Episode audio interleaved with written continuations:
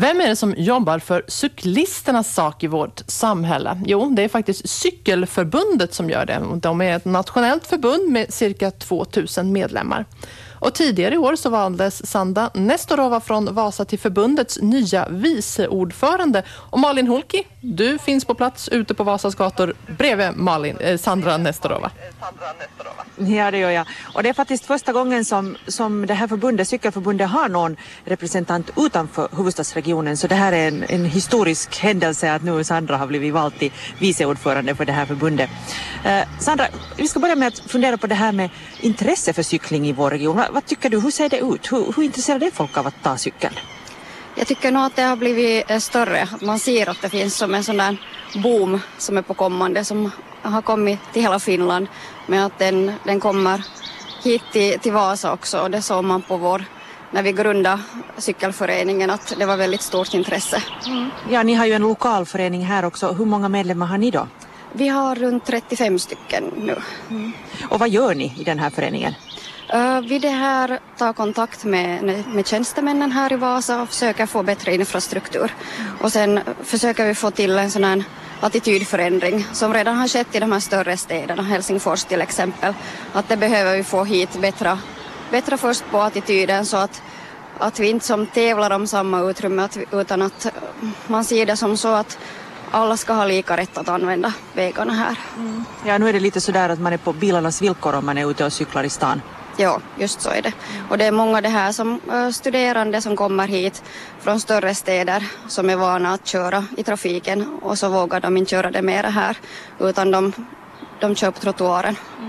Ja, för det har man sett och det, det upplever många som ett problem också då att man stöter på cyklister på trottoaren och tycker att det är otryggt. Det är otryggt för lite alla. Japp, just så är det. Och det är just det som, som det inte ska ske utan att med bra infrastruktur så har man det här äh, cyklisterna på cykelvägarna och, och de känner att det är tryggt där. Mm. Ja, nu är det alltså första gången som det här cykelförbundet har en representant utanför huvudstadsregionen. Vad, vad kommer det att innebära nu då att, att ni har en liten utpost här i Vasa? Mm, det är nog, tycker jag, bra det här att få uh, ge den synvinkeln också att, att här är det mer att, att kämpa i, i, i lera ännu ska man säga det här att uh, det är inte just den här attitydförändringen så har inte ännu skett i de här stö, uh, mindre städerna utan att vi har några år och, och krympa ihop det här med, med de större städerna som redan har fått den här attitydförändringen. Har stadsplanerare som, som det här uh, sätter fotgängarna och cyklisterna först Ja, vad ska man göra för att ändra på attityden nu då? Det är nog det här att uh, cykelföreningen, att vi syns, att vi är aktiva och uh, när det kommer nya planer så att vi är aktiva där också och ger våra kommentarer. Och sen ha skolningar och utbildningar, att hur man kör i trafiken. Och sen lite pressa på också politikerna att, att få mera pengar till att göra bra infrastruktur. Särskilt här i centrum så är det ju väldigt hackigt att det finns cykelvägar på vissa ställen men så slutar de efter ett par kvarter. Och sen så är man cyklist och där att jaha, vad ska jag göra nu? Så får man upp på trottoaren. Ja, om man då kommer fram till önskemål, vad, vad skulle ni önska? Hur, hur skulle Vasa stad borde utvecklas sådär, du tänker tio år framåt, hur borde det se ut här i centrum? Det är nog stadskärnan som jag skulle här satsa på, att få bättre cykelvägar hit som Eh, att man inte blandar fotgängare och cyklister utan har dem skilt. Och sen det här eh, infrastrukturen och sen till exempel cykling utan ålder, få hit det projektet, att få äldre ut från ålderdomshemmen att, att på sådana här mommoriksja som det heter kallas. Det är något av sätten och sen också det här staden skulle kunna ge äh, pengar också för att skaffa till exempel elcyklar till föreningar, privatpersoner, företag och också lastcyklar. Det är någonting som, som är också på kommande men att det kommer ganska långsamt hitåt. Mm. Ja, hur ser en lastcykel ut? Lastcykel är oftast en sån att det har lastutrymme där framme på cykeln och uh, den kan vara trehjulig eller tvåhjulig och den bär väldigt mycket transport. Att det är också tra transportfirmor som börjar använda dem. I större städer då? Också i större städer men det skulle passa jättebra hit till Vasa också. Mm. No, din egen relation till, till cyklande, hur, hur ser den ut?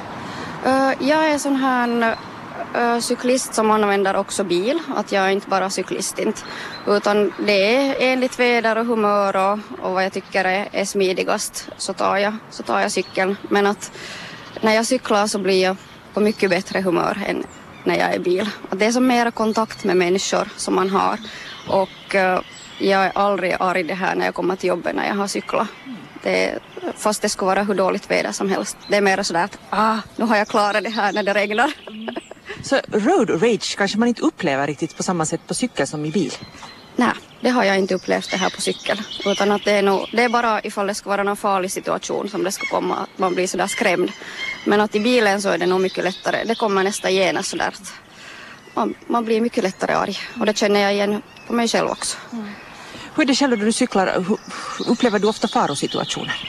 Själv har jag inte upplevt här i Vasa så farliga situationer. Jag har bara hört det här om andra som nästan blir påkörda och sen tutar de på dem om, om de kör på, på cykelbanan, eller det här på körbanan där vart man ska köra med cykel om inte finns cykelväg. Så att jag har hört många andra som kommenterar det. Just nu pågår en diskussion om att man borde sänka hastigheterna i tätorterna till, till 30 istället för 50 när det gäller då bilister. Vad, vad tycker Cykelförbundet förstås också med att stödja det här. Vad skulle det innebära för cyklisterna om det skulle gå så? No, det skulle innebära det att äh, dödsrisken faller ju radikalt från 40 till 30, att det som uteblir kan man säga om det är så. Äh, sen själva bullret från bilisterna så uteblir om det är 30 kilometer i timmarna och det är mera cyklister som vågar röra sig ute i trafiken om det är 30 kilometer i timmen. Tack så mycket Sandra Nestorova för att du var med oss den här morgonen och lycka till med ditt vice ordförandeskap. Tack så mycket.